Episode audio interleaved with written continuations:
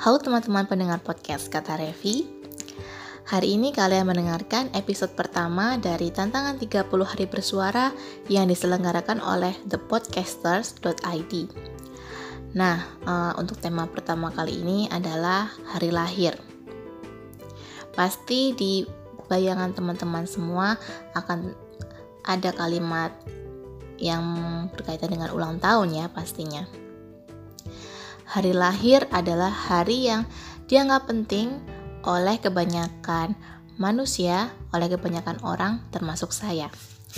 Tapi di tahun ini saya malah sengaja menyembunyikan uh, notifikasi ulang tahun saya terutama di Facebook atau media sosial lain supaya tidak ada orang lain yang tahu dan juga tidak perlu sih ucapan ulang tahun di wall Facebook atau di Twitter.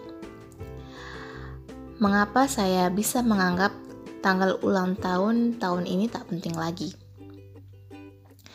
Sebenarnya bukan berarti menganggap itu tidak penting. Hanya saja bagi saya makna hari lahir dan makna ulang tahun sudah sedikit berubah. Banyak orang yang menganggap bahwa hari kelahiran adalah hari yang sangat istimewa. Makanya, kadang-kadang ketika sahabat, keluarga, atau mungkin pacar lupa mengucapkan selamat ulang tahun kepada kita, ya mungkin ada perasaan kesal ya yang muncul. Tetapi ketika usia semakin bertambah, ketika saya semakin banyak bertemu dengan orang-orang yang menurut saya menginspirasi, yang bahkan di usia di atas 40, 50 dan masih produktif untuk berkarya, bagi saya hari kelahiran sudah tidak terlalu penting untuk dirayakan.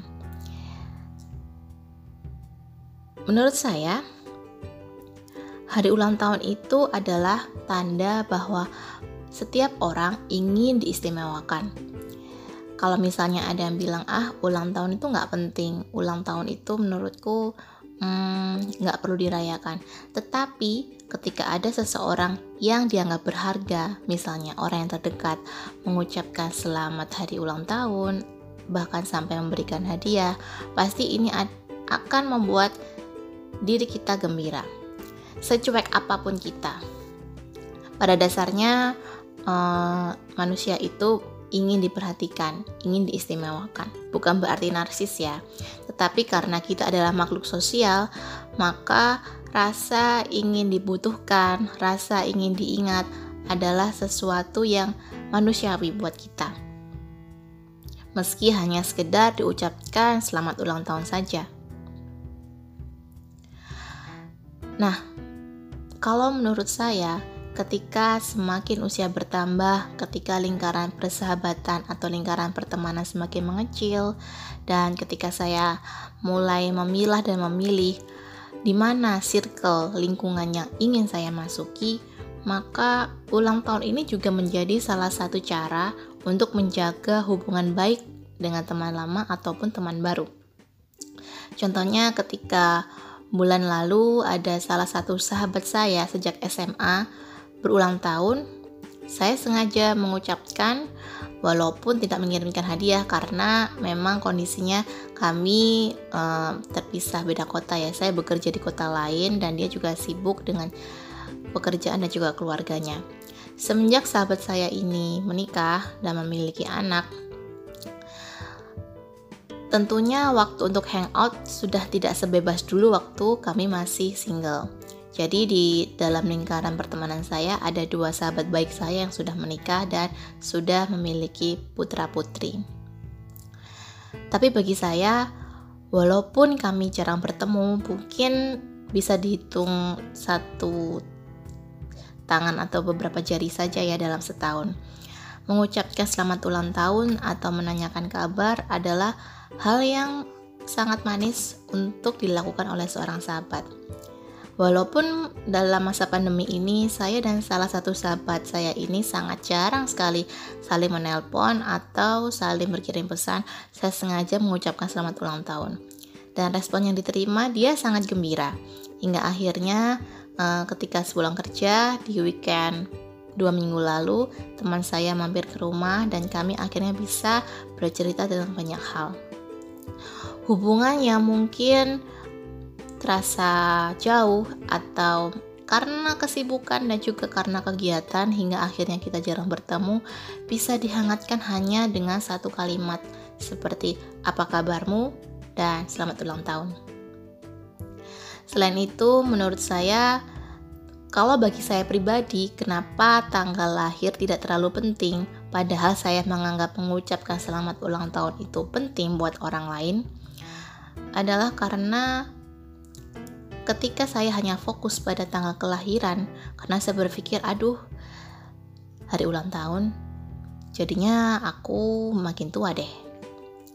Ketika perasaan itu muncul, maka akan berdatangan segala macam kecemasan yang mungkin membuat saya akhirnya down hingga akhirnya membuat saya tidak produktif. Contohnya ya hal-hal simpel semacam aku sudah umur segini kenapa belum bisa seperti dia ya?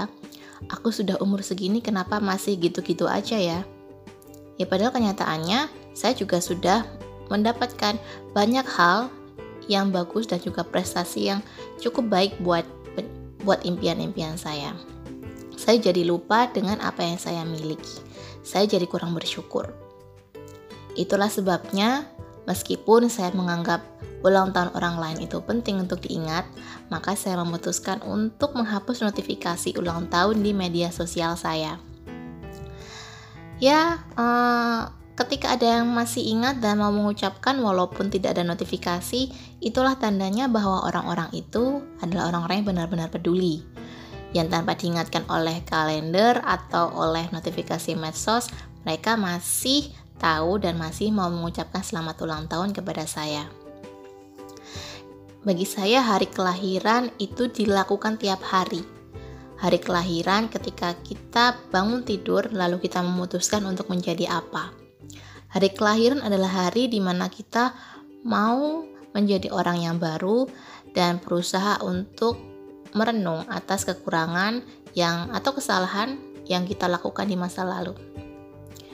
Semoga podcast hari ini bisa menjadi inspirasi buat teman-teman pendengar podcast Kata Revi. Sampai jumpa besok di podcast berikutnya.